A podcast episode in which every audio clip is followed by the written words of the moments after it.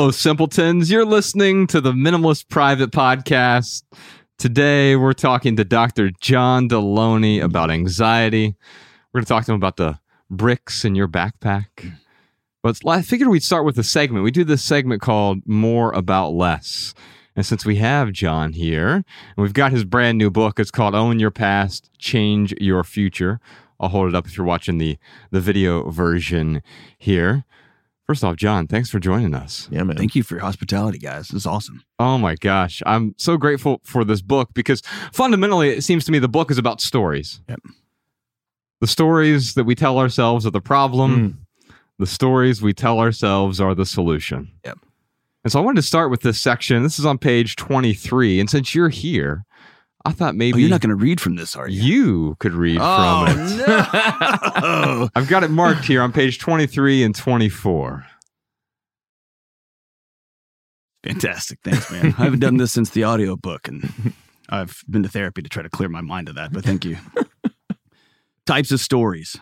As I've mentioned, there are four types of stories that direct our lives the stories we're born into, the cultural narratives, the political histories, churches and faith heritage, and family identities and traditions. This is the air we breathe. Then there's the stories others tell us, our worth, value, and ability, told to us by our institutions, our parents and teachers, our enemies and friends. The stories that actually happen. We got fired. She said yes. Someone in our unit died. Someone else got the job. The baby got sick. We had twins, or the economy collapsed. These stories are about reality. And then the stories we tell ourselves the ones about identity, who we are, the judgments we cast on ourselves. Keep going. Keep going. Whether we realize it or not, these stories shape how we walk into a room and what we say when we get there. They inform the clothes we wear and the cars we drive, where we live and work, and how we spend our free time. They masquerade as our assumptions and biases. They direct where we focus our attention, and they tell our bodies when to run, fight, or feel safe. They direct other people on how they can maintain power or control, and many stories are excellent. Stories can be true and beautiful and right. Some are uncomfortable yet true, and some stories are based in unchangeable cast in stone reality. A few stories stand the test of time. And now, thanks to all our technology and progress, we're bombarded with countless stories piped directly into our minds. Stories used to be powered by your family of origin, local religion, and maybe a man yelling in the town square. Now they're powered by social media, algorithms, and Tesla. Bravo. yeah, man.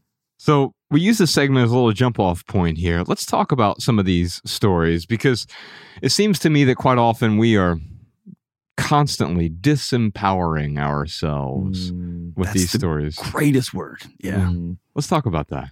Well, we've got these, you know, you got these stories you're born into, right? And you just understand that's just the way the world works, right? The joke it tells, like when me and my wife got married, we, I was brushing my teeth like a person who loves babies and puppies, right? Like a human. and I would put the toothpaste on it and then I would put it under the sink before I put it in my mouth. And my wife, because I think she's a serial killer, she would put it on the toothbrush and then shove it directly into her mouth.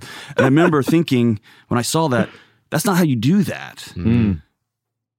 And then I thought, well, maybe that's not it's not how you do that. And then I had turned it into a morality, like a right and wrong thing, right? Mm. And then I was like, why don't you just do it this way because it's better? And she tried it and she's like, you're right. And that's the second, that was only the second time I've been right in our 25 years together. But, but like, it's just these, it's just, the, here's how you do life. This is how you, this is what you do every Sunday. This is what you do every weekday afternoon. This is how you do dinner. And those stories just become a part of us. And there's a biochemical process, like there's a physiology. This is what's safe. I just told uh, Megan, we walked in here, the smell of this reminds me of a studio I walked into 25 years ago. And it felt, whew, right? Your body just drops. And so our bodies remember these stories and they're important.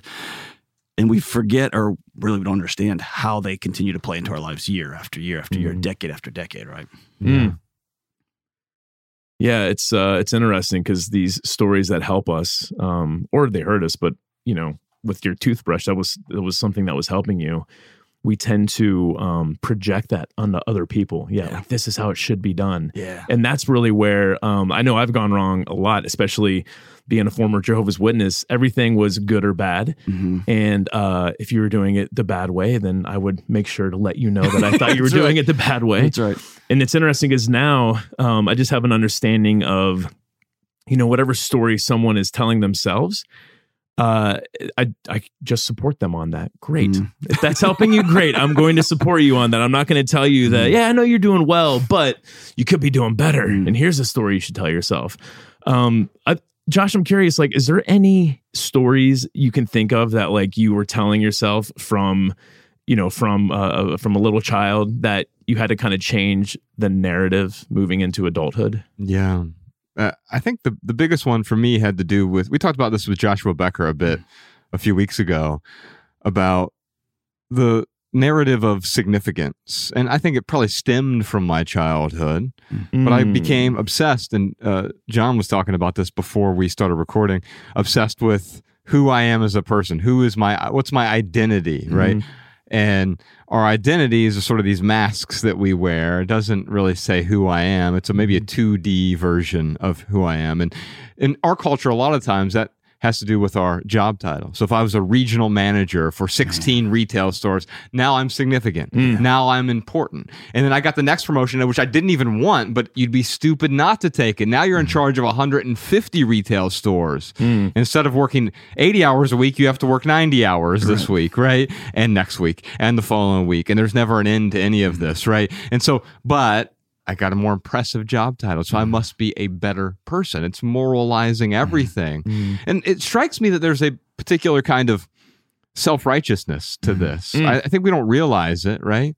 But here's what I'm supposed to do, whether it's brushing your teeth this way or it is getting a job, going into debt, going to college, going to grad school. These are the things you're supposed to do. Okay, according to whom? Hmm. And what is my outcome? What am I trying to achieve? Because there's nothing wrong with going to college, Mhm. right? But that liberal arts degree isn't going to make me a better me. Mm. And that the the challenge, I, y- y'all both hit on it perfectly, is when you were a Jehovah's Witness telling somebody Mhm. that they were wrong. I think that probably came from a good place. Like I'm trying to help, Yeah. right? Yeah. And the the the the genesis of this work was I just did what I was supposed to do, man. Like Mhm. I just went to college and then I got married and then we got a house and then we tried to have kids and Mm. then we went to grad school because that's just the next thing you're supposed to do. Right. And it wasn't until I kept, man, I quit moving the finish line on me. I keep getting Mm. there, guys. Like, Mhm. I've made the money and now I've got this title. And then that I'd wake up next morning and I was still the same guy looking at the same person in the mirror, and they just kept moving. I don't know who they is, but but the the, Mm. the finish line keeps moving. You're they. That's right. Mhm. Yeah. And eventually my body says, Hey, we can't keep running.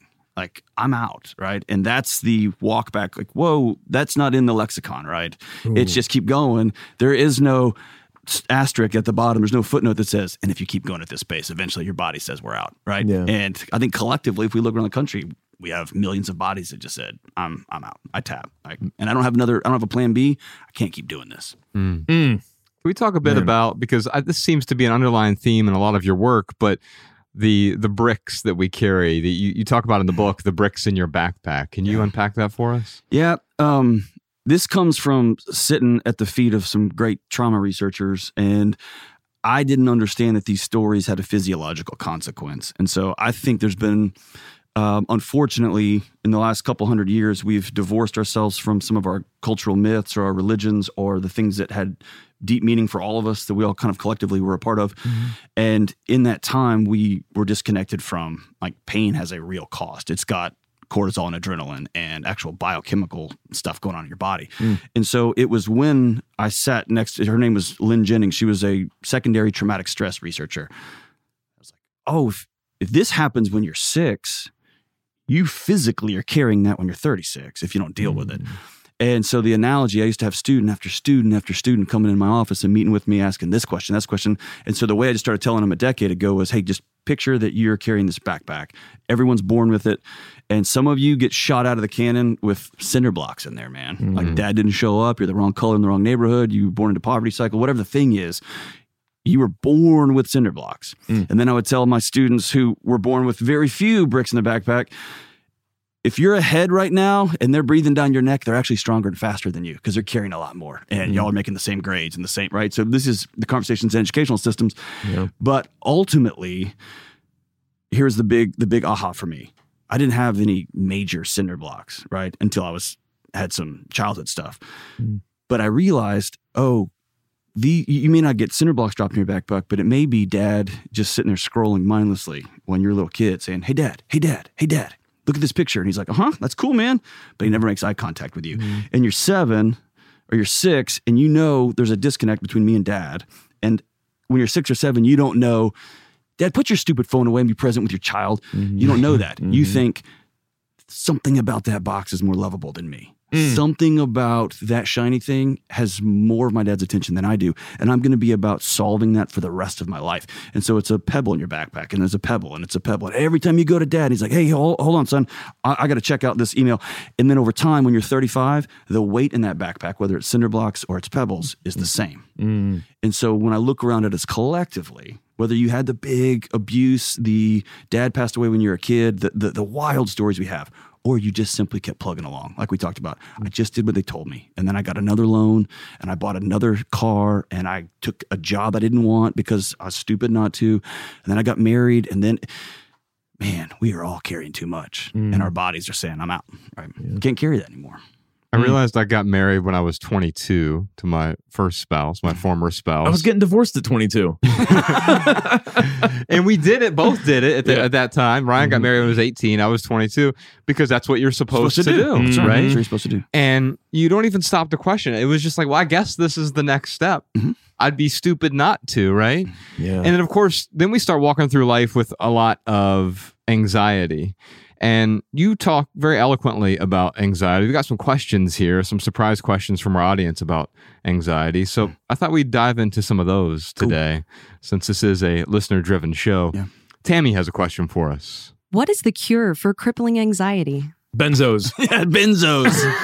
yes, yes, yes, yes. Oh, I wish it was that simple. I I would like I would like John to expand on anxiety, where it comes from, what it is, the fake cures that don't actually cure it. Yeah.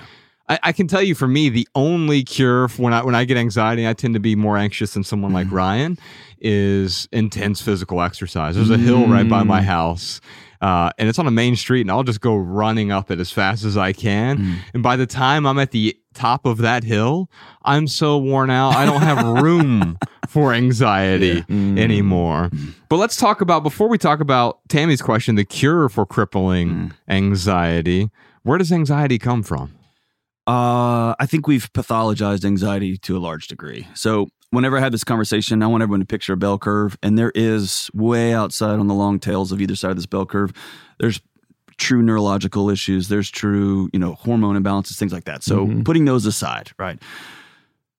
Anxiety is really just an alarm system. That's all it Mhm. is, and it is just letting you know most of the time you're disconnected. You're out of relationship with people in your community. You found yourself alone. And if you think back a couple of thousand years and you woke up on the plains of Nebraska or Kansas and your tribe had left you, you're probably going to die, mm-hmm. right? You were going to get eaten by something. You're going to die of starvation. You're going to be die of exposure.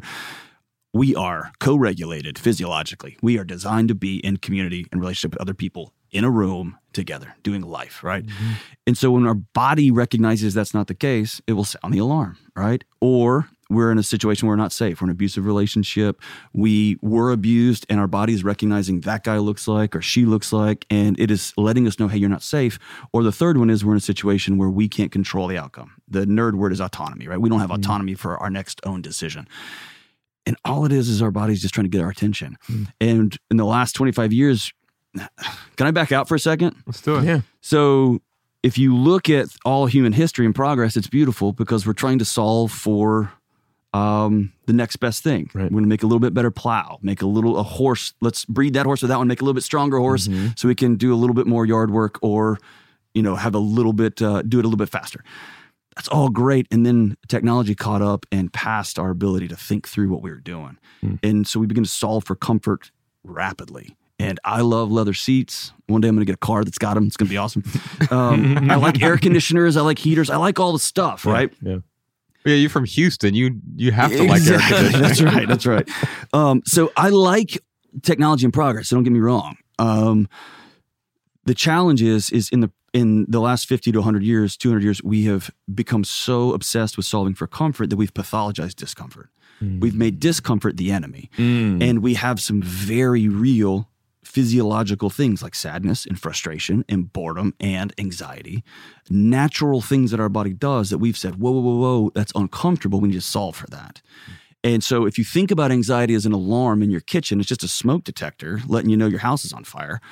You can go see a psychiatrist and climb up in there and take the batteries out which is what meds do Mhm. and the alarm will stop. Like i'll shut that sucker off. The house is still burning down around you. Right. Or I can get a pillow and climb up on a ladder and duct tape around that sucker, which is what addiction does, right? That's what buying new things. That's what a new job title. It's what pornography. It's all the things. It's what what another drink, and another drink, or another boyfriend, and another whatever. That's what that will do for you. It'll help numb that sound out. It will dim the sound. Mhm.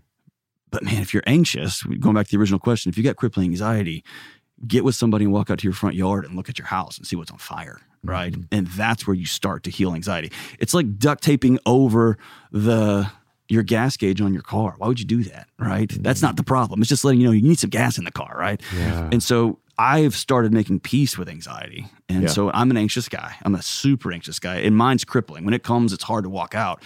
And so when I feel it coming, I begin to be curious with my body. Dude, what are you trying to protect me from? And it's a totally different engagement with my body than the decade I went to war against my body trying to shut it up. Yeah. Yeah. I'm this I'm the same way. I uh I I actually do experience anxiety pretty easily. Mhm. Um that's why I did have a drug and alcohol problem Mm. when I was, you know, from a from a teenager until, you know, I was like 28, 29 years old. Um well it's funny, you know, this talking about the stories we tell ourselves. So I had this really cool uncle who um told me all about these awesome Grateful Dead shows he went to and you know all the drugs that he was doing and I really looked up to him Mhm. And the story I told myself is like, I'm gonna be my cool uncle. Mm. so I uh yeah, very quickly started to um yeah, just experiment with different drugs. But then I realized that, oh wow, like these drugs actually do kind of shove down this anxiety. Yeah. They And work. That's the thing. They work, man. Yeah, and you know what's crazy is like I was at a point where I would tell myself people don't want to be around me unless I unless I'm on drugs. Yeah. Because that's the only time that I can be myself and you know, other than that, um people probably don't want to be around me. So there's all these stories I was telling myself. And uh then I kind of had a look at um my uncle's life and I'm like, wait a minute, with this piece of his life, there's also this other piece that comes with it. And I'm like, maybe the I whole don't want- iceberg yeah, right. I'm like, maybe I don't want to be my my cool uncle. Um, And so the way I would frame that is the story you were born into mhm. was that's what cool is. right. Yes. And over Yeah. time, what's so damning is the stories we were born into, the stories we were told, become the stories we tell ourselves. Yeah. And those are the only stories we can challenge because I can't I can't go back and edit what that coach told me, what that uncle told me, what that abuser told me. I can't go back and edit that. Yeah. The only control I have moving forward is what are these stories? Yeah. And going back to the uh, uh, fire alarm analogy, we've all been in that hotel room that the smoke detector is so finely tuned that you can be in a hot shower and it will set it off, right? Yeah. yeah. There is moments to go to a psychiatrist and say, I need to take the batteries out just so I can go sit with a Sure. counselor and actually hear them, right? Just so I can go back to my wife and say, dude, I have not been the guy uh, you signed up for and I'm sorry. Let's come back together. There is moments for that. It's going back to what you said. It's it's not. It won't fix it long term. It's not the the No. ultimate solution, right? No. Yeah. Absolutely. So I eventually went and got some professional help, hmm and uh, yeah, I've just you know I've probably had four or five like really big light bulb moments Mhm. in therapy, but they have completely helped me shift the story Mhm. that I tell myself. And when it comes to anxiety, I still will feel anxiety. Um, I find that when my actions align with my values, Mhm. I feel less anxiety. Yeah. so I feel less and less anxiety these days. But when I do, I, I kind of have done the same thing that you've done. Like I make this peace with it. It's like I'll sit with it and I'll really um, examine like, okay, where is this coming from? Did I drink too much coffee this morning? Because that could totally be it. Yeah, yeah. or is there actually something wrong? Mhm. But um, learning to sit with it, I think, is is a huge tool Mhm. for crippling anxiety. But to get to that point, yeah, you might have to go talk to a professional Yeah. to kind of get a different, you know, a different perspective. And that's what a good therapist does. I feel like what they do is you tell them your story and they go, huh. They're like, well, why don't you look at your story through this lens? Mhm. And how does that feel? Yeah. And so they they just literally give you tools to look at your story and shift it a little bit and maybe start telling yourself uh, a, a different narrative. And I'll tell you, I think modern psychotherapy has failed us in the last hundred years because it's become all cognitive. Mm. If you will just think about this thing, Oof. then you can think your way too. Mm. And you mentioned it, a good count. And there's a there's a movement that's happening, a shift. Go run up and down a hill five times, Mhm. and your body will go. All right, we're good. You know what I mean? Yeah. Go call somebody and say you're sorry. Go pay off every debt you have, and your alarm system will stop ringing off the hook. Because if you owe somebody else some money, they control your next move, not you, Mm. right?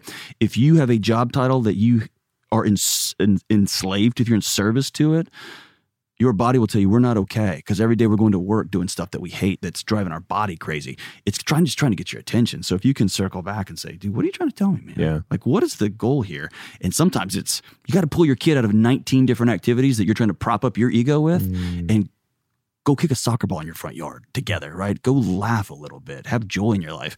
Then your body goes, all right, cool. Now, now Ryan's back in the driver's seat. I'm, I'm gonna turn the alarm off, right? And I don't want to live an anxiety-free life. That's that's the alarm system's Right. valuable. It's good for us. Yes. it lets me know when I'm out of balance. And so the goal isn't to, to numb it; it's to make peace with it. Yeah. And You look at anxiety as a symptom, not not the problem. yeah, it's a tool. Yeah. it's a dashboard. Yeah, Yeah. That leads us perfectly into a question from Andrea. What are the different types of anxiety and how can they contribute to unhealthy coping mechanisms? So, John, we use different words that are synonyms. You know, we'll say worry, we'll say anxiety, we'll say stress, we'll say discontent. You talked about discomfort and how we pathologize or moralize mm-hmm. discomfort. Discomfort is bad, therefore, extreme comfort is good. The more mm-hmm. comfort, if I can bubble wrap everything, if I That's can right. nerf my life, then that must be the ultimate good. right. And of course, these are all different types of, you know, they're, they're words, they're Mhm. definitions. But if we get to the essence of it, what we're talking about is a discomfort. I think Yeah. discomfort underlies all of these things the Yeah. worry, Mhm. any of the sort of struggle, the mental struggle with, with these things. And so, can you talk about maybe how we can delineate those things so we don't just throw it all into a stew? So, so can I get in trouble here? Is that cool? Yeah. You can say whatever you want. All right. Um, I get that question a lot, and especially when I was working with students. Do I have social anxiety? Do I have generalized anxiety disorder? Do I have all these different markers, these diagnostics? Ultimately, these are name tags I'm going to put on Mhm. that I can look at my behavior. There is something important about naming the dragon. There's something about when your physician or somebody tells you, hey, your brain's doing this, and this is what we call that. That can be helpful because now we have a, a dragon to go slay, right? Right. where I don't like the diagnostic obsession is it creates a well, I I, I got socialized anxiety disorder, so I don't go around Oh. people. I don't I don't I don't lean into these situations. I do everything online. I don't work in this office. I don't it allows us to create a context instead of saying my alarms go off when I'm around people. I need to really lean into that because I know that if I don't spend my life with other people in it, then I'm going to die young. That's what the that's what the literature tells us, right? I'm going to have a more miserable life, right? Yeah. Um, if my alarms are just ringing all the time, I got to look at the whole ecosystem. If every time I walk into work, my alarms are going off, I need to ask myself, what is it about this environment that my body's trying to protect me from, right? So Yeah. I don't Yes. like pulling apart all the anxieties and saying it's this and this and this and this. Ultimately, what I want someone to do is when your heart takes off on you, racing. There was moments when I was in it big time, dude, that I would laugh, literally laugh. There is nobody in here with a hatchet trying to kill me, but my body was responding as though there was, right? Mm. And I kept, what is the, what are you doing, right? That's what I want people to do. Just get back in touch with your body, man. And Yeah. your body's got a pretty good, pretty good system on it to let you know. And if you can't, trauma often disconnects us from our body. Then you got to go heal that trauma, and then you can make peace with your body. Right? Yeah. Man, yeah. It's you mentioned anxiety being this protection mechanism. Mhm. And that is what it is, huh? It's just your body trying to It's an alarm system. yeah, Yeah, yeah, protect yeah. you from something. yeah, Yeah. yeah. Yeah, we had a question here about trauma, but I figured we could talk eh, talk more broadly about about trauma uh, with respect to to anxiety because what you're saying is you have to go deal with that trauma, you have to work through it before y- you can maybe uh, calm the fire alarm, so to speak. Yeah. Talk to me about trauma. So if you think about your brain is scanning your environment 24 7 365 Right. right and it think of this is a terrible analogy but think of a, a gps pin your dad you know you walk in when you're a young child and you say hey dad look and you spill something and just bam right Mm. puts a pin in that Mm. do not spill. Or you come home and you're kind of loud and mom yells at you and says, Hey, you're making me crazy. Put a pin in it. Mm. Then your body tells you, Okay, I'm responsible for the emotional regulation of the adults in my life. Mm. My job is to make sure mom doesn't get angry. That is a weight that any six year old cannot, no six year old can carry that weight, Right. right? Mhm. No six year old can carry the weight of their dad's rage. You can't do it, right? But we prop up. So all of those things, all trauma is, is when situations in, in our present or in the past that are recalling themselves in the present exceed our body's ability to, to, to operate Mm. as it should, right? To run. And so our bodies can remember trauma from from when we're kids. It just remembers the pin. It can remember it from yesterday. And dude, it will call it up and it will scan it before we even see it, before we even know it, right? Mm. So if I got beat up by a smoking hot guy with tall blonde hair who wore wore all black, and I see you coming at me with your arms wide open for a hug, my body's gonna go, run, run, right? We Yeah. remember this narrative from we were kids, right? We remember Wow. this. Yeah. And it happens all the time. Here's what happens in like my marriage. My wife knows don't be around dad on Sunday afternoons. Dad's like a, a, a bear. Just let dad be dad.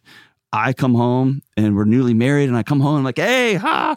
And she begins to lean apart. Like just just just because her body knows don't be around this on Sundays. Mm. Wow. Well, mine is desperate for connection, right? I'm obsessed with connection. I feel that gap. And so I, my way of closing the gap 25 years ago was to poke harder and to make more jokes and to be louder, which made her pull away. So suddenly we've got my trauma, if you will, hurt of being left alone, of disconnection, of I'm all, I'm all on my own, and hers of it's not safe here Mm. they combated each other, right? They hit head on, and then all of a sudden the gap gets wider and wider and wider. So trauma just plays this loop all through our lives. And some of it's big T trauma, some of it's little t.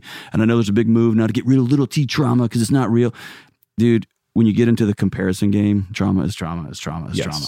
And if your body's taking off on you, you got to own it. And I don't care if you had evil, evil stuff that happened to you, I've sat with those kids, or man, you got you got really hammered on for not getting hundreds on all of your of your schoolwork.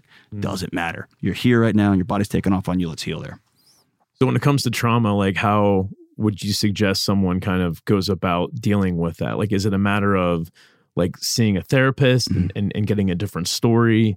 Um, yeah, I guess, yeah. How would you? The goal of healing trauma is can I have these thoughts? Can I have these memories play in my mind without my body rushing just to, to, to protect me, Mhm. right? Yeah. Dumping into its normal response mechanisms. So I cannot edit what happened in the past. I Mhm. can't. That abuse happened. They that person put it like hit me with a stick, put a cigarette on me. Like those things happened. Mhm. Period. In the present, when my body takes off on me, right? And this is like Peter Levine's work and van der Kolk's work is so and Judith Herman's work so good. Can we bring our frontal lobe back online? Mm. It wasn't safe then, but you're safe now. Mhm. These things that your body did to protect you, like hiding, disappearing, being really loud, drinking, whatever the things were, they served you to keep you alive now. Now they're hurting everything. They're burning everything down around you. Now, how can we make peace in the present? Right. And then you can be about writing new stories moving forward. Mm. But you got to make peace here. Most people, most of the time, need to go talk to somebody. yeah. Yeah. Oh, uh, yeah. I know I did for sure. You got to go have a, have a professional teach you some Yeah. new tools on how to be okay in the present so that you can go through these memories so that you can make peace with your body and then you can Mm. move on. Yeah. 100%. Mallory, let's talk to Adam. Is it healthy for us to watch the daily news and take on the rest of the world's traumas? Next question. Next question. Let, Yeah. us talk about our fascination with this because I have Mm. some friends, some of them are in this room, um, who who want to, and I get the impulse, but want to stay connected. In Mhm. fact, I've been accused by people in this room of um, being not compassionate simply Mhm. because I tune out of the news. Gotcha. Hmm. I, I don't participate in the news cycle, and Mhm. I'm not moralizing that, but I've realized for me, Mhm. it radically increases my anxiety. Right. Mm. It trips that smoke alarm very quickly. Oh yeah. and I start to hear about you know Uyghurs in China, and as awful as I know that is, I also recognize the Serenity Prayer, I right? can do nothing about it. Yeah. Right. Yeah. Uh, other than well, but my mind thinks I can. If That's I right. worry hard enough, Yes. this whole thing will stop. Yes. Mm. So we get chemically addicted to the cortisol and the adrenaline, Oh yeah. the dump. Mhm. And I had to come to terms with the fact that chasing the news was my body trying to get hits. Yeah. My body's just doing coke, it's just doing it off of cortisol and adrenaline, right? Mhm. And you get you get chemically addicted addicted to this stuff. Mhm. The reality is you can do nothing about it. And that is a sense of powerlessness that most of us can't come to terms with. I think Mhm. that's why uh, seasonal elections are so hard because we get one ping pong ball toss, like at the like at the at the fair when we were a kid trying to get a goldfish. Right? You get one toss. I get to go in and punch the one little thing in the ballot, Mhm. and then I just got to go home. Mhm. And like that's I get one play. You know, in, in every other part of my life, I can be like, yeah, yeah. You get one shot, right? And that's with the news. We were not designed to live stream war. No. We can't absorb Mm. that. And our bodies are designed. There's a tiger at the front of that cave. Do you kill it or do you run from it? Or do you play dead and it gnaws off part of your leg and then drags you under a pile of leaves and maybe you can escape tomorrow? Right? That's what mm. our bodies are designed for, not for tiger, tiger, tiger, tiger, and then the tiger sleeps with you, and then you wake up at six thirty in the morning and you just stare at the tiger's face. It's not our bodies aren't designed, man, and it will shut it down. The way here's the best analogy I can give. If you get a clog, like a hair clog, right, in your sink and you dump Drano into it once every couple of years, fine. Mm-hmm. If every morning you woke up and just dump Drano down the sink in short order, it's going to eat through the pipes and you're going to have a mess.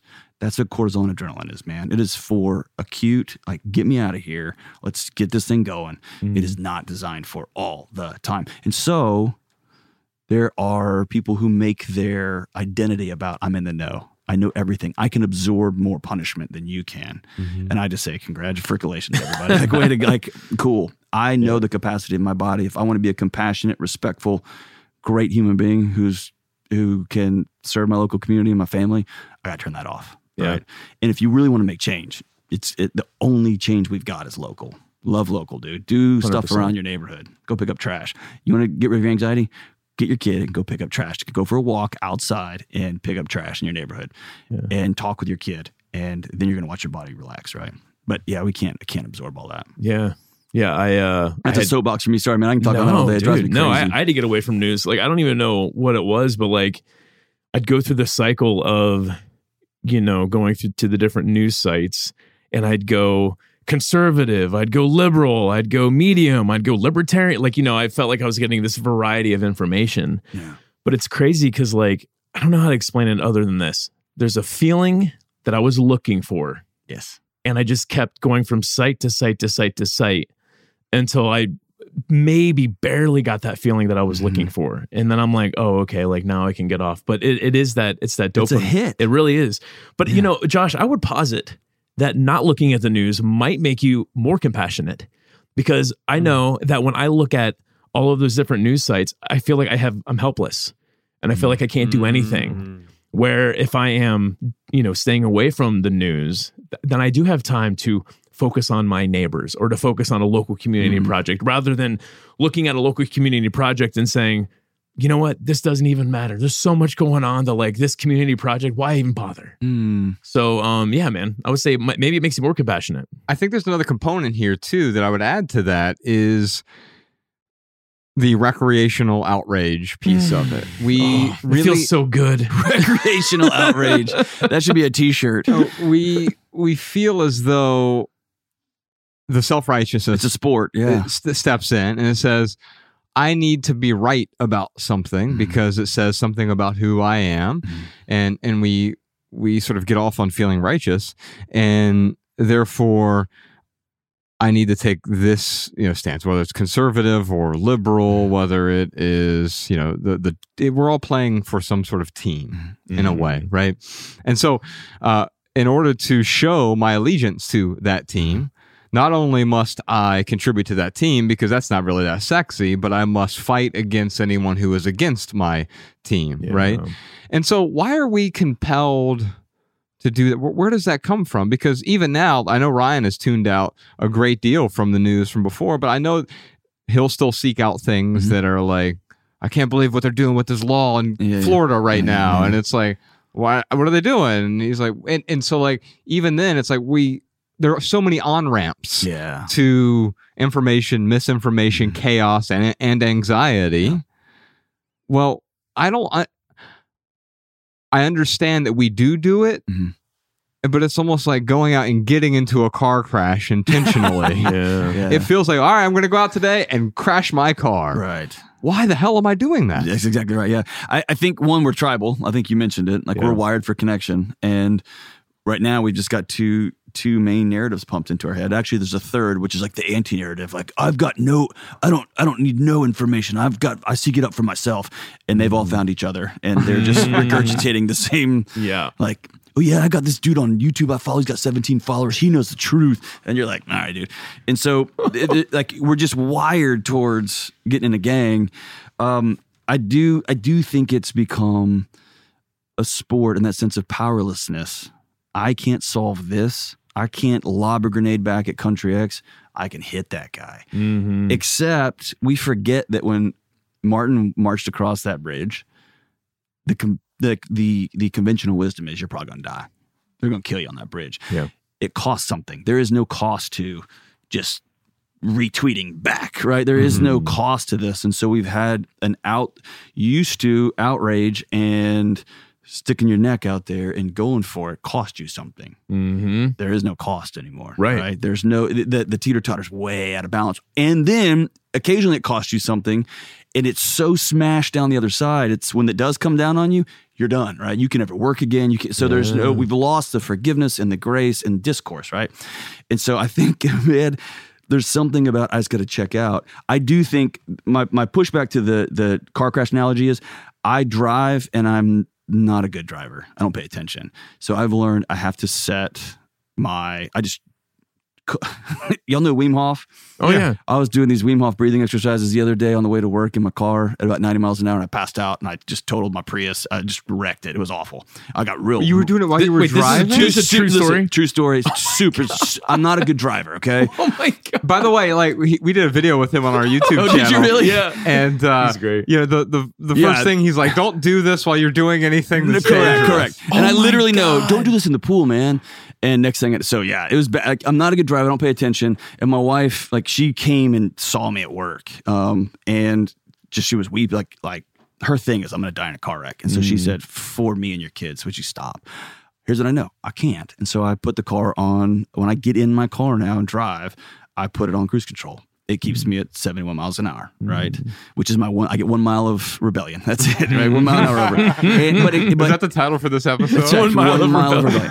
rebellion. Um, one MPH of rebellion. But here's the thing: like, so I know completely unplugging makes me a little bit anxious. Like, what's going on? What's going on? What's going on? Mm-hmm. And I also know diving in. And so I've got to find some. Like, I've got some people at work that set a limit. You got five minutes on the news, and your phone shuts you off. Like, whatever those those limits Yeah. are. I Can I, can I just pause on that real Yeah, yeah, quick? I so that's a problem too, though. Being It- oh, oh, unplugged for makes sure. me anxious, Yep, it does. Mm. and I, I'm with you. I, Yeah, yeah. I feel the same thing. But how absurd is that? That is another because 200 years ago we didn't have electricity. I electricity. didn't even know. That's yeah, right. there was right, nothing yeah. to plug into. That's right. and therefore in that low level anxiety wasn't a uh, a pre-existing condition Well, if you were disconnected from your tribe, it might have been. Okay. Right. So if your tribe was off doing things for a couple of weeks and you were just stuck, Uh-huh. your body's going to start spinning up, saying, "Hey, what's going on? Are they safe? Is did another tribe move in? Like, what's going on?" So I think that's a natural thing. right but we're mistaking what's going on in ukraine right now as our tribe As that's Right. exactly right. And, mm. it, and and it's hard when we're all saying, "Hey, we're this big global community, and we're all in this together, and we all have to work on climate change together, and and and this and this." But we're not that much of a global community. But that's their issue, right? So it's just it's a mess, right? And we're trying to all figure it out at the same time. yeah I think that's where you go back to I've got to know what I have to do to keep me well. And Mhm. I cannot get in a comparison game with this person and with this person and with this person. Mm. I've got to know that I'm not okay if I plug in 24 7. It's just going to wind me down. And I would say nobody can plug in 24 7. It'll kill you. Oh yeah, yeah. But- you would never sleep. Yeah. W- you know with recreational outrage, I think I just, I absolutely love that, by the way. That's like a great title.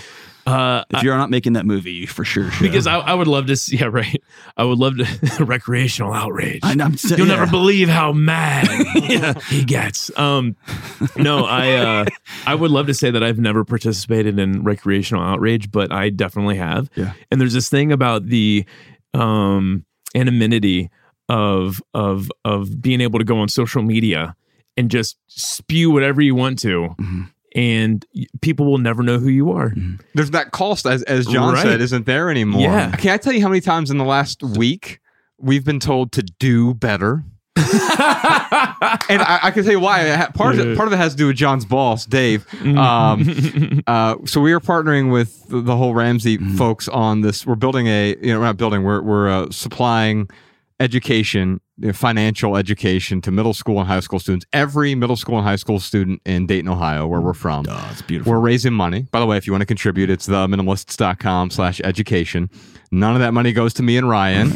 but when we announce this on social media and the newsletter, the first thing I I'd be involved, but there's and they start just heaping all of these uh, assumptions, these stories Gotcha. onto Dave. Mm. And I can and some people were like, "Oh my gosh, it's amazing! You're working with Dave Ramsey yeah. again." I, I, I, you know, I saw you on his show you know, a few years ago, whatever it was, and then here they come, do better. yeah. Yeah, I can't believe you'd part. And I'm like, hey, I'm just trying to help kids here. Like, this isn't about Dave. Yeah, why can we not separate the uh I don't know. It's like like uh Kanye West for example. Um I think he is you know, uh I I'm, I don't want to like bash him too much, but I just don't care for Kanye West as Mhm. a person, but I really enjoy his music. Hmm. So it's like I can separate the two. Yeah. Like I, I can still listen to Kanye's music and enjoy it without identifying with, well, if I listen to his music, that means I like Kanye. The guy's a good artist. Like that, that's okay. Mm. So I don't understand why we can't separate um yeah this uh, someone someone's personality from like the actions or the the business that they do i mean let's say you know ramsey i don't know he you know he's got 12 duis or whatever you know he No, doesn't he doesn't. no he doesn't no no but, but i'm just no i'm just saying though like for example let's say yeah and then um, but he's doing these he's doing really good work for high school students Mm. and elementary school students like why does that past this fictional past that i'm making up about ramsey why would that past um, why would that negate the good that he's trying to do Yeah. I think it's even more insidious than that, though. I, I think this is, if you were to take the Kanye analogy even farther and you were to say, well, you know, I don't like Kanye because he's racist and he beats his children. mm-hmm. You'd be like, Or the Michael Jackson, right? Like how far?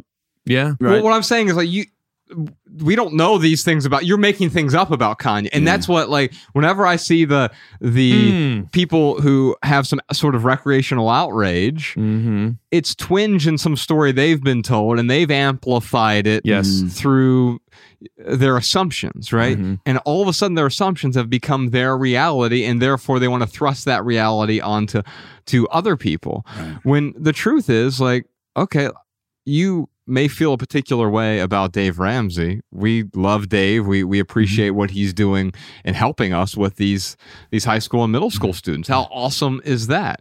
If you don't like him though, making up something so you can feel better about your stance Ah. is uh, is something that seems relatively new to me. There's Mm. um there's something about collaborating with people who've got different views and so he, let me let me say it this way. I seek out people with different beliefs than me. Yeah. Like my friends are made up of those that crew. Most of the friends that I would consider people that I love, who our kids play with their kids, I would have no problem dropping my kids off with them if I had to take my wife to the hospital. Like those folks in my life, we have very different beliefs, but we have very similar values. And our values are of you get involved, mutual respect. We're going to default to laughter, right? We're going to think the best of other people. Then we're going to figure the belief stuff out.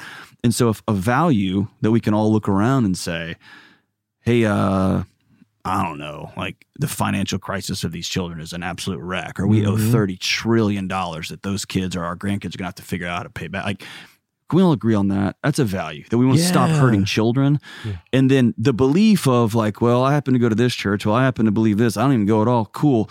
Those kids are hurting. Can we figure this out? right And then we're going to get around a table and figure that out. Yeah, right. yeah. And so it's why I read books. It's why I listen to podcasts. So I hang out with cool people. Because I want my beliefs to change. Mm. What kind of life do I? Why would I read a book if you don't want your beliefs to change? Stop reading then, right? Yeah. We do.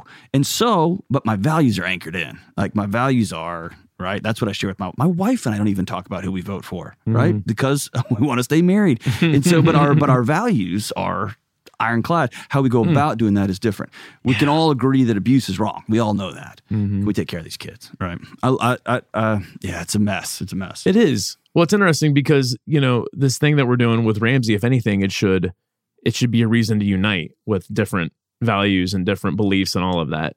And instead, it's like, yeah, we look for a reason to separate ourselves for the stupidest things. You know, I'll, I'll tell you the one thing about recreational outrage is that people are they are uh they love to feel self-righteous they love to feel justice you know they they love to right a wrong so there is a piece of that when we're Mm. you know using our megaphone on twitter there is this um this this self-righteous feeling of like ah i'm doing good i'm i'm Yeah. righting this wrong and really it's it's just making the situation worse if we would go back to the stories we're born into, the stories we were told, if we will go back to those and begin to pull them apart, just pull the thread on them, what we'll find is we were we've we've been co-opted into these other stories, right? Mm-hmm. And we've been co-opted into a way of being, into a way of seeing the world, going all the way back to your therapist. If we can seek out people who hand us a different way of looking at a problem, mm-hmm. different pair of glasses to say, let's look at this problem, look at this problem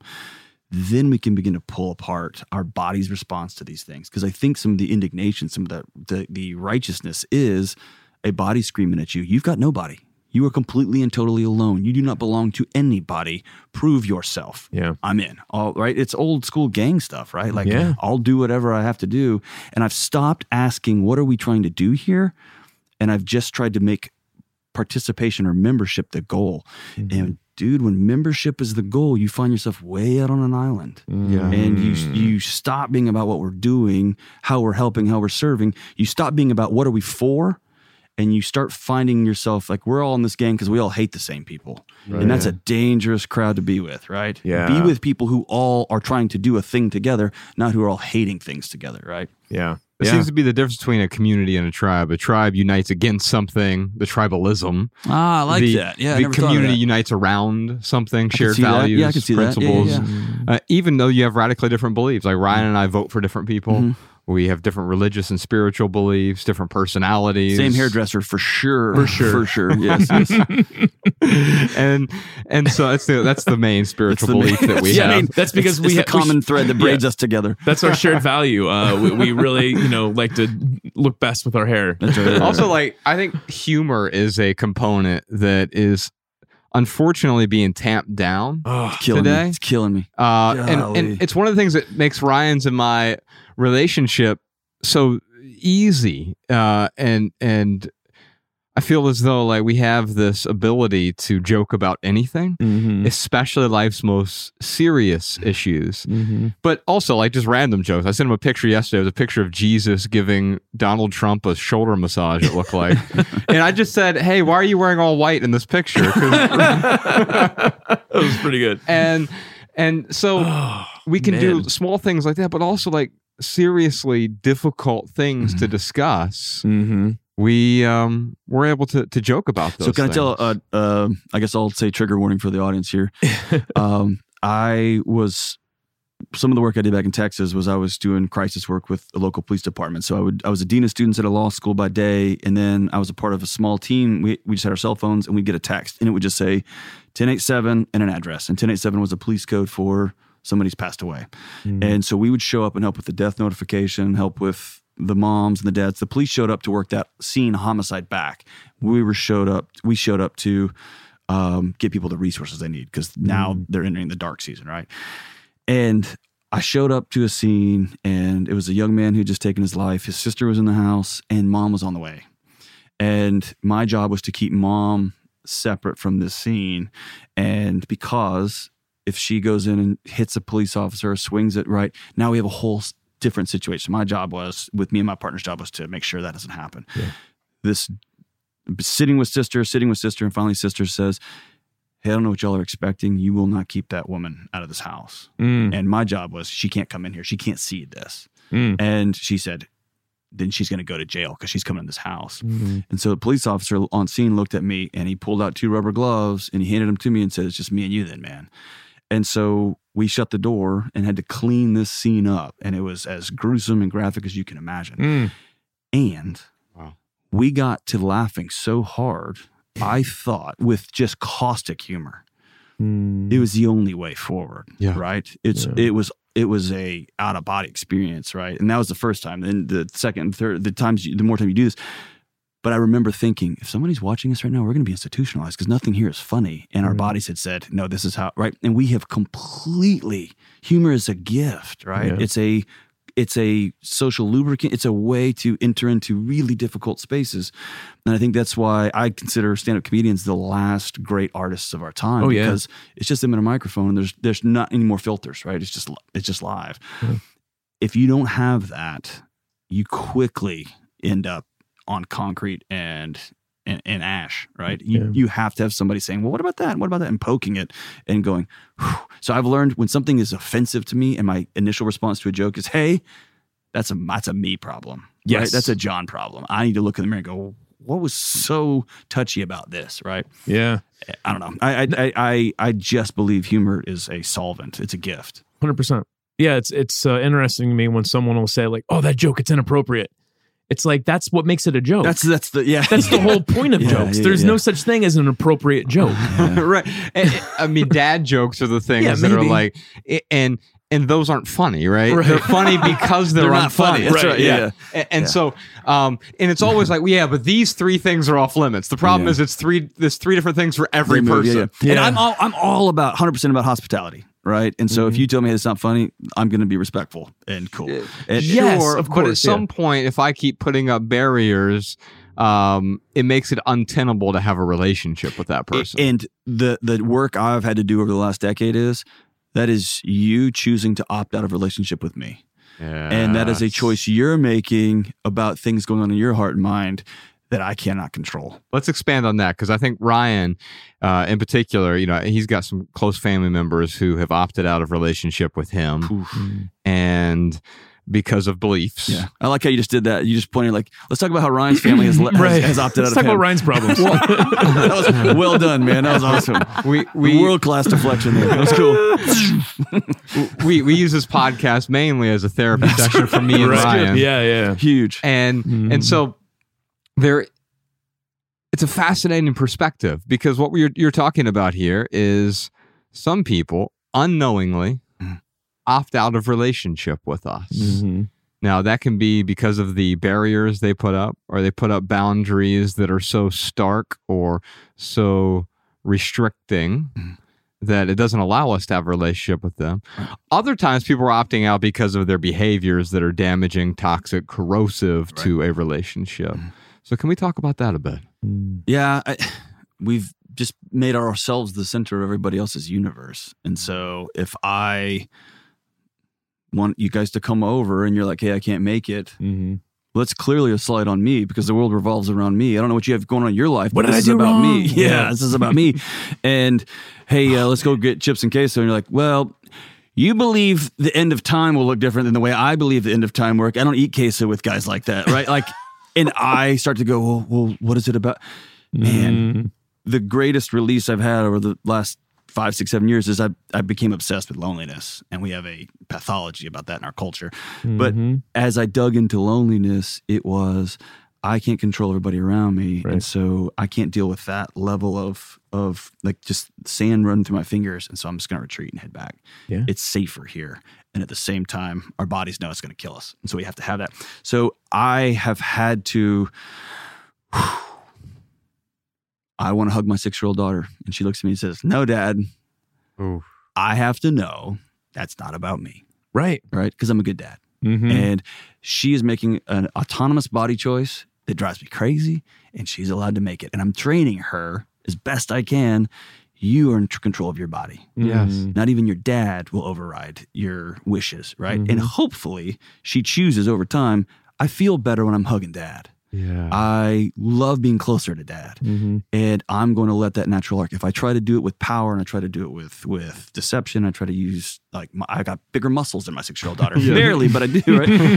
if I try to use that as means to put her in proximity with me to control our relationship, that's Yes. going to turn into ash, right? So Yeah. the same is with our friends, the same is with our family.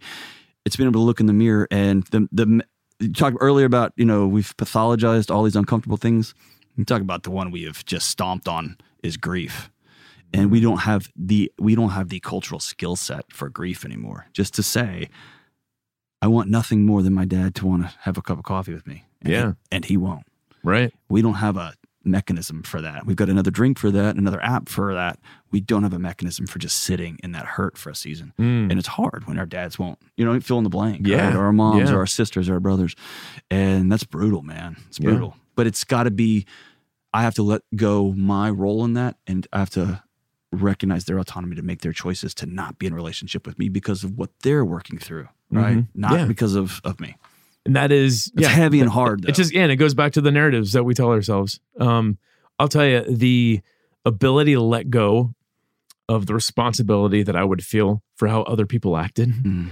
is like you're right. It's just like I just took this huge weight off of my shoulders. Yeah. Like, oh, has nothing to do with me. Yeah. Like it's not me who Mm. made, you know, uh my dad not, you know, not talk to me. So yeah, my, you know, my dad, he Oh, I just was I just I was just making Oh, I up. know, I know. Um, you know, but you, you, uh, you know, subconsciously, I must have like projected. It's a good it. therapist trick. You just uh, you just start fishing deeply. Right, like, exactly. Oh, I got one, right? Yeah. Yeah, it's good. So he doesn't talk to me because I'm not a Jehovah's Witness, and um, in fact, I've talked to him about um, why I'm not a Jehovah's Witness, Mhm. and by me having that conversation with him, it made him question if he was Mm-hmm. doing the right. So he's like, I can't talk to you anymore because you've made me question my faith. You're not, Mm. you know, you're not a practicing Jehovah's Witness. Um, you Mm. know, and all these reasons. So I, the story I used to tell myself was that religion is it's ruining my dad and I's relationship. It's all that Mm. religion's fault. And I had like this um hostility, like this anger, this resentment towards uh, Jehovah's Witnesses. And every time I'd like walk past them and I'd see at their carts, I just want to Mm. go up to them and be like, Your religion is ruining my relationship with my father. Mm. like, but and, and then talking to a therapist, he just kind of helped me see um through a series of questions that it's really not the religion as much as it is, you know, my my, my dad being a bad dad Mm. has nothing to do with this this religion. It's like my dad is making his own choices Yeah. and he uses the religion as an excuse. As a proxy, yeah. Right. But like that's just him. But can we can we can just- I push on that? Yeah, of course. How much harder is that?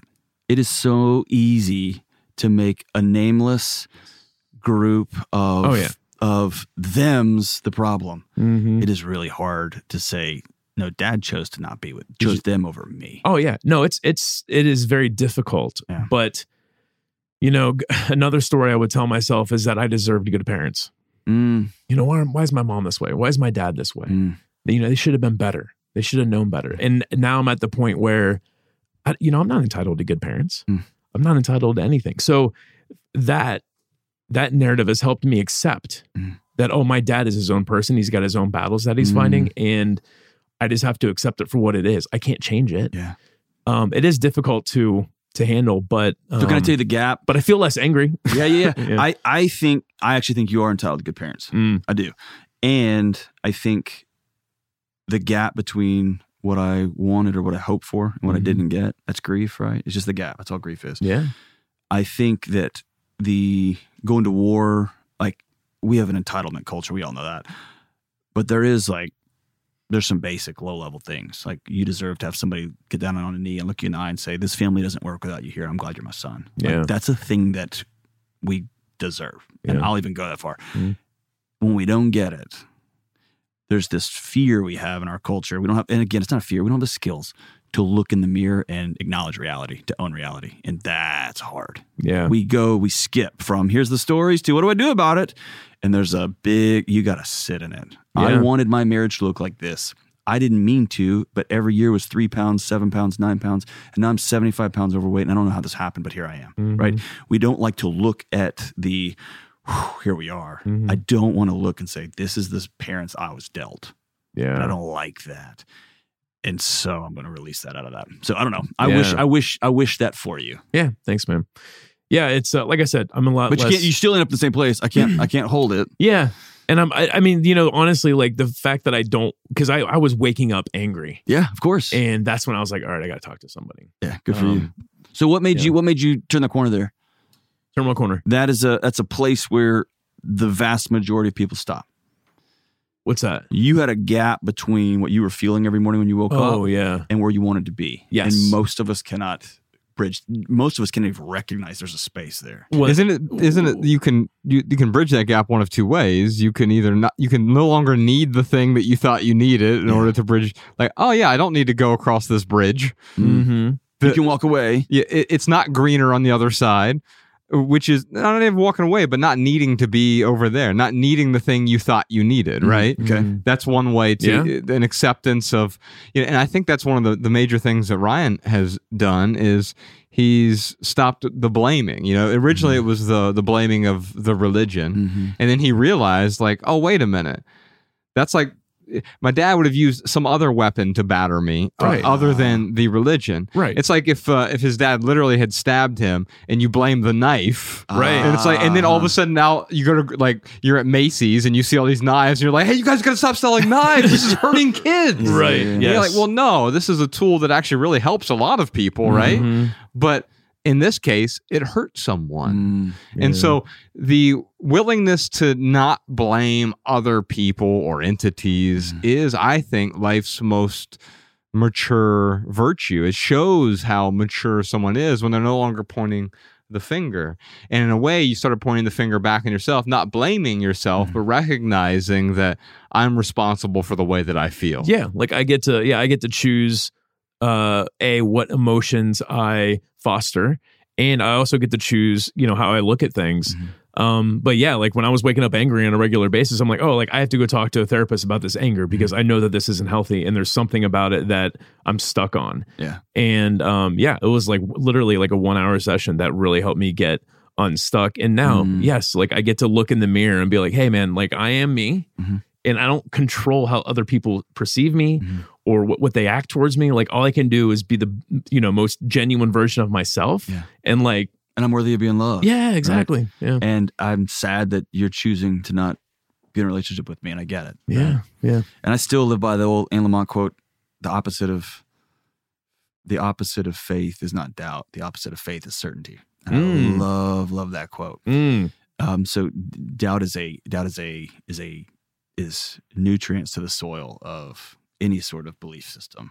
Right. It's Mhm. a it's a constantly leaning on the other end of that teeter totter to see where the balance is. And I, I think that's super important. Yeah. Hundred percent. And I think there was a lot, Ryan, when you were growing up, they tried to inject a particular certainty. In fact, doubt Oh, was yeah. looked at as A weakness. Yeah. It was looked at as worse than a weakness. It was looked at as evil. That's right. Like you're an apostate for doubting. wow. Yeah. Yeah. Well, let's wrap up this maximal episode with a question from Mary. I can get help with whatever, depending on the price. How do I break out of transactional based relationships? So I can get help depending on the price. Hmm. And that's fascinating, right? Like like I can help other people. I can and that therefore I'm buying their love. Mm. right? So if I were to pay for this person's rent for a month, that shows how loving I am. Or if I buy this trinket for someone, it becomes transactional love. But of course, love isn't transactional, it's transcendent. And yet we're constantly doing this. There, there are ways specifically like Mary, you can turn a relationship into a transaction. In fact, that's what our last book was about. Love people, use things, right? Loved it. Yeah. And instead of the opposite, which we're, what we're doing is we're using people. And one way to do that is to treat relationships transactionally. And now there's a part of it where that is required, right? If I am going into a restaurant and I want to buy some food, there is a transaction that takes place, but it doesn't mean that I have to be unloving to the person there in front of me. Mm. I can be loving to them regardless of whether or not there's a transaction that's about to occur. So a transaction can happen and love can happen. The problem is we conflate the two. yeah. and I I I see I, I noticed that over the last twenty years with my students. Man, the work world is all about networking now. What can this person, what can this relationship get for me? Yeah. And what can that relationship do for me so that I can get that relationship so I can get that job? And we have ROI'd every human connection. And I think that's a dangerous, dangerous place to be. Um, I have to be able to love and serve people because it's the right thing to do. Going back to your analogy, I can lovingly and with dignity and respect tell somebody, dude, you totally blew my meal at this restaurant. Right? Like this isn't what I ordered. It's not even Mhm. cooked. Like I'm paying you good money. Like, but I can do that with dignity and I can do that with respect and kindness. And I can not be like, hey, right? Because that's about my ego and that's about, but I think it's circling back to um, this was hard. I forgive for me. Yeah. That's a that's me taking a brick out of my back. I'm not. I'm going to choose to not carry this thing, your stuff. Yeah. I'm not going to carry it for you. Right. I'm going to choose to not let you circulate around my thoughts day after day, night after night. That's a choice I am going to choose to make. I am going to forgive for me. I'm going to serve. You need things, and I've found that I've got a particular um, thing that can meet a need. I've got money that I can donate. I've got an ability to speak that I can do for free. I, I'll do some things, but I ultimately have to know that service is going to be a get. It's going to keep me whole and keep me well. So I'm going to continue to serve because it's right. Mm. If I make my identity about trying to fill everybody else's needs, then that is nothing. That's not service. That is, that's. Uh, I'm using you as a as a as a. Uh, what do you like? I use you as a tool to make Mm. me feel better about myself. Yeah, Right. and that Yeah. becomes a different type of transaction. And so one of the things that we You often become a vampire, right? yeah, Mm. parasite. I'm uh, going to of take your soul so it makes me feel better, right? Yeah. I'm Oh, and wow. going all the way back to our like first thing, I'm going to take your autonomy by telling you you will always be the worst thing you ever did. You will always be the worst thing that ever happened to you. You're always going to be an ex survivor of something. You can never grow out of this, and so I've got to come save you You're a victim, and I can save you. forever. That's all you will ever be. So you need an entity. You need a this or a that to come help you out of your thing, because all you will ever be is a fill in the blank survivor. Mm. And I'm stealing that from you to prop up my thing instead of coming and saying, you were abused and that shouldn't have happened. Or looking at you and saying, your dad should have, your dad should have loved you. I'm sorry. Yeah. That service doesn't have next. Yeah. Yeah. that service doesn't have an expectation. Uh, and Right. and I think that's the difference. A transaction has an expectation. That's right. I gave you Mm. ten dollars. You gave me my burrito. Yeah. That's the transaction, right? Yeah. And that opens up space. If I want, I can be loving that person. I can be mean. I can be spiteful. I Mm. can be arrogant, and or I can serve someone without any expectation of getting something back. And that's how you remove the transaction from the relationship. There's no ledger in the Mhm. relationship. Mm. I'm giving to you. If you give to me, wonderful, but there's no expectation here. I don't Right. need that in order to be complete. I don't need it for our relationship to be, quote, improved, Mhm. right? I can serve other people without needing to get anything back Mm. for it. Yeah, this makes me uh it's just like just conjuring all of these Netflix things that I've watched where people take advantage of other people. Mm. And uh it's it all has to do with money and it all has to do with transactions and they, they do exactly what you were talking about, John. They're like um, you are the worst thing you've ever done. Mhm. Um, I'm going to pull you out of that, but in order to do that, I need you to find out how to give find a way to give me forty thousand dollars. Mm. I mean, there is like there is some crazy stories out there. Like the um, there's one called the Tinder Swindler. It's like a documentary. Yeah, yeah, yeah, I've heard about that. Yeah, and it's just like you could tell that this man essentially was, you know, finding his own self worth through the abuse of these relationships Mhm. that he was that he was starting. But you know, whenever like I look at from the outside looking in, it's easy to be like, why are you such an idiot? like, Oh, yeah. why in the world would you? I wouldn't do that. Uh-huh. You know? Um because you know I, I i would you know I, I tell myself like if all of a sudden my relationship with someone started to become all about the transactions specifically monetary transactions like red flags are going to go off in my head but man when you uh when you're dealing with that emotion of love or lust or whatever it is infatuation um you know those those alarm systems can be uh shut down a little bit yeah there are Way there are way fewer red flags than we like to think. Right. Way few. I uh you know, I was born and raised. I lived most of my life in Texas, and just the man, if something goes down, dude, I've got my, and I'm gonna. And I used to think, no, you won't. No, you won't. You know what I mean? I've been to the scenes after it goes down. You won't. You know what I mean? Mm-hmm. And but you don't know. You're like, shoot, man. Would, if that girl started talking to me like that, you know what I would say? Nothing. You'd say absolutely Right. nothing. I You'd wish say, Will Smith, Will Smith would slap me on stage. Right. Yeah. Yeah. Yeah. You wouldn't have done anything either. absolutely nothing. Yeah, you want right. to know? You see, yeah, dude. It's like that may have been the most one of the most beautiful pictures of poise I've ever seen. Yeah. Yeah. Ever. yes. Yes. Totally agree. You want to know what a soul at peace looks like? Chris Rock. Yeah. After getting Ah. slapped. Yeah. That's Yeah. I'm, that's I, dude, I remember like that was the yeah. I don't. I know you're, y'all probably talked about this before. sure. But- a little bit. Yeah, we don't have to talk about what Will's working through, but I just remember seeing that, thinking, that's how you do that. Yeah. Like you stand there and smile and say, Right. "We'll go to break." Mm. And like, there's no bigger flex to me there, right? Yeah. I, I mean, I don't, I don't know. There's something about, I, I don't, I, at my ego, my worth, my whatever comes next isn't dependent on yeah. like all the cameras, and it's not dependent on that. Yeah, it's it's, dependent on- not dependent on what everyone else thinks about me because that's always going to be the recipe for misery, right? Always, always, Because- always. Hey, we're trying to help a bunch of kids with their education. Do better. yeah. right. Oh, okay. Yeah. We support you helping kids, but not the person you're working with. This that blows my mind, man. Yeah, and so the, the point is you're always going to have the do betters out there. And we should start calling them do betters, right? and Another T-shirt. I'm, I, dude, I'm gonna keep pressing on you guys to make the uh, the minimalist T-shirt line so good. Yeah, man. right. It'd be super off, but man, it'd be good.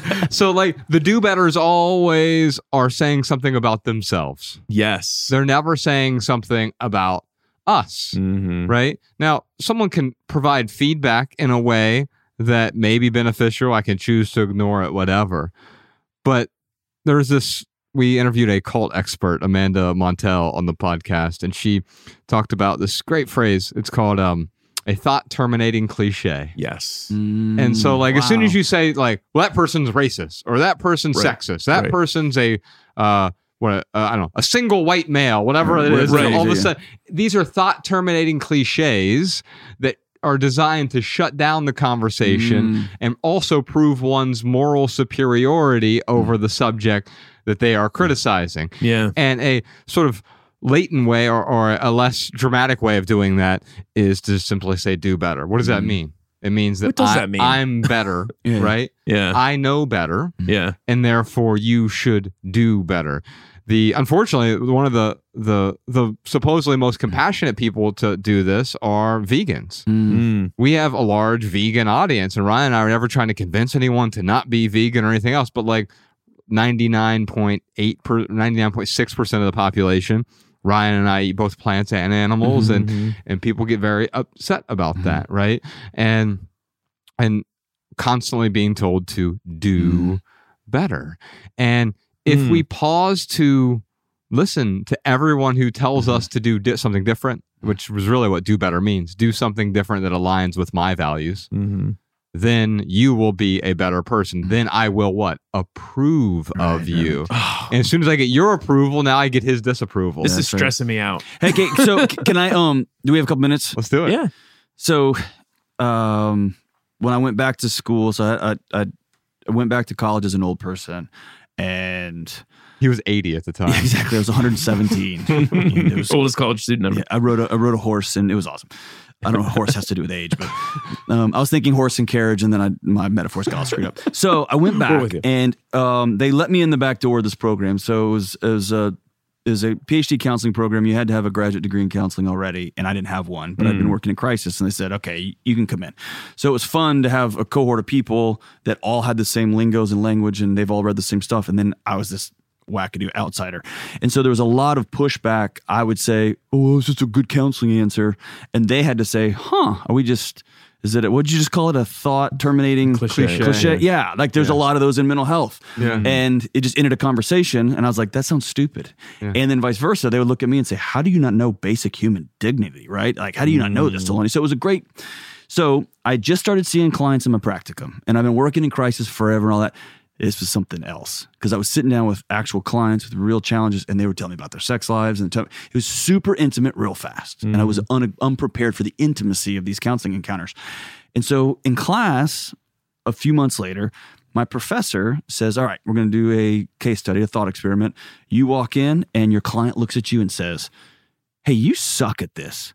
Hmm. Six months, I've given you $3,500. I did your little, th- I did your little thing, tried to ask for a raise, and I actually got told if I ever ask for money again, I'm fired. We did your little uh, relationship practice. She left. She still cheated on me and she left. You're terrible. And dude, when he was talking, my body was like, ah. Yeah. And so he said, What do we do next? And I said, I can't handle that. And they all started laughing. I was like, dude, I, no way I could handle that, dude. I would, I would be wrecked. this brilliant, wonderful woman. She'd been a therapist for years out of Houston. She said something that changed my life. She said, John, they don't get that. And I said, Oh, is this from your stupid counselor thing? They don't get that. Mhm. She said, No, you get to choose who hurts your feelings. And there's a part I didn't put in the book. She said, and you do have to make that choice. Hmm. Here's where that's important. I do think it's critical to have five or six or seven people in your life that you allow to speak into it. Yeah. There is a group of people that are scattered across the country that I'll post something on social media. I don't still know what I'm doing, by the way. I'll post something I think's hilarious. And I had one buddy, he's from Texas. He calls, he's like, dude, that was hilarious. Take it down.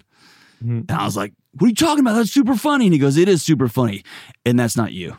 Don't don't go down that road.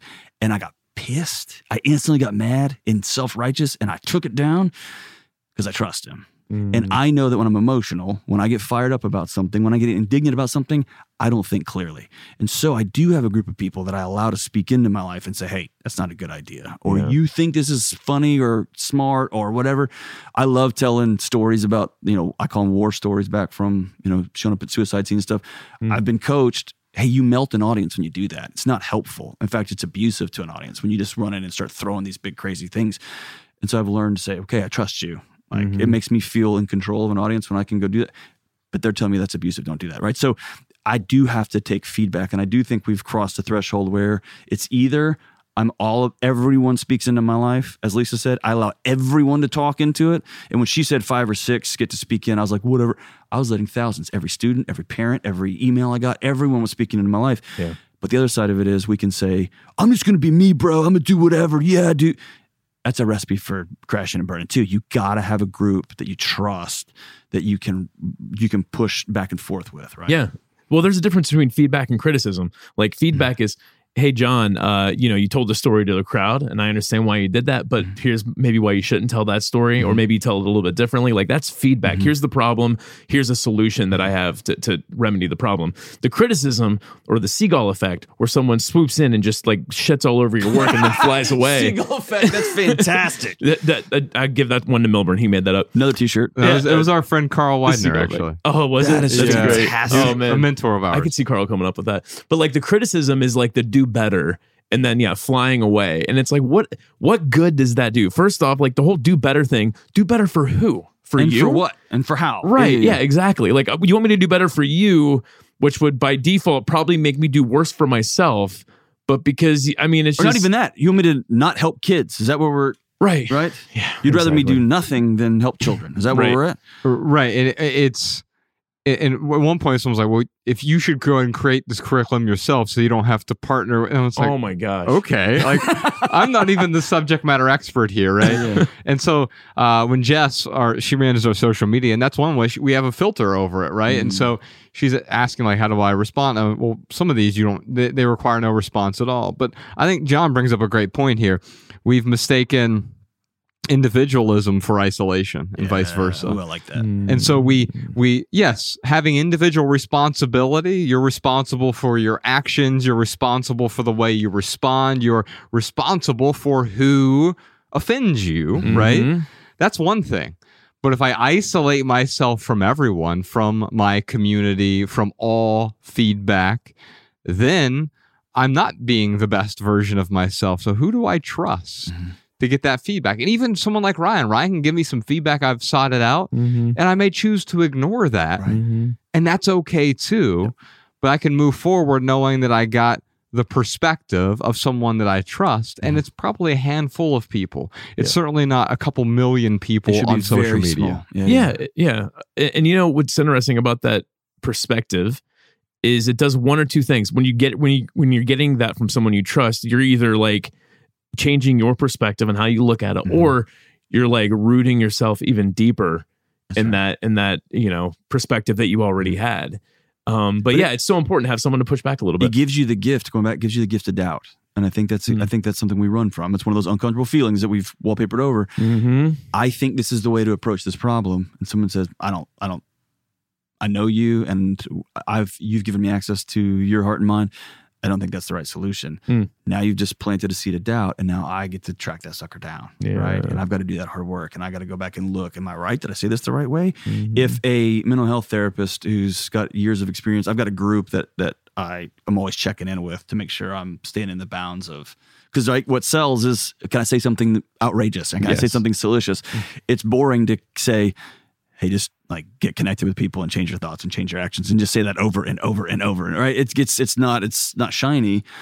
But I've got a group of people that help me stay within the bounds. But if somebody wrote in and said, "Hey, you missed the boat on this deal," then I need to go to the literature. I need to go check it out. I need to go talk to some people, and then I may have to do, say the four, yeah, the four most beautiful words in the English language. I changed my mind. Right? Mm. I I came to a different conclusion. I learned something new. Mm-hmm. And man, if you can make that turn in your life, I can go home and tell my wife, I've been trying to love you for 20 years. I've been doing it all wrong.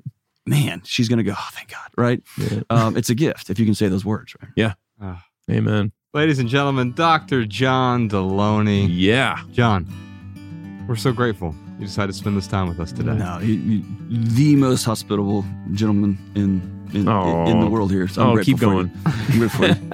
No, you do great work, man. Thank you. Keep We it up. got- Thank you. We got your new book here. It's called Own Your Past, Change Your Future.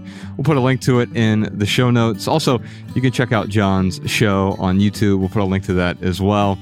He takes your calls, he talks about anxiety and stress and marriages. I love some of the people who call into It's your show, wild, and huh? it's, you know, my wife just cheated on me three times and we're broke, and what do I do? That's Yeah. right. That's right, man. John, thoughts? and so uh, you'll have to listen to his show to find the answer to that question and many more. Check out and boy, do I have an answer for that. Right. check out uh, check out the new book. Also, we did a, a live event with John a few months back uh, in Houston on the Love People Use Things tour. Patrons can check that out if you're a true fan or VIP supporter. What an outstanding event that, That was awesome. in Houston. Oh my goodness. So the, much uh, fun. The Houston road rage story that was that was my the highlight for that. What is it was that? I just don't really, remember. It was Uh, just really funny. We'll have to go back. You and have to go check back and check it out. All right, yeah. all right. I'll join the Patreon and, and, and go check it out. That'll be good. All right, y'all. Love people. Use things. We'll see you soon. Thank you, patrons.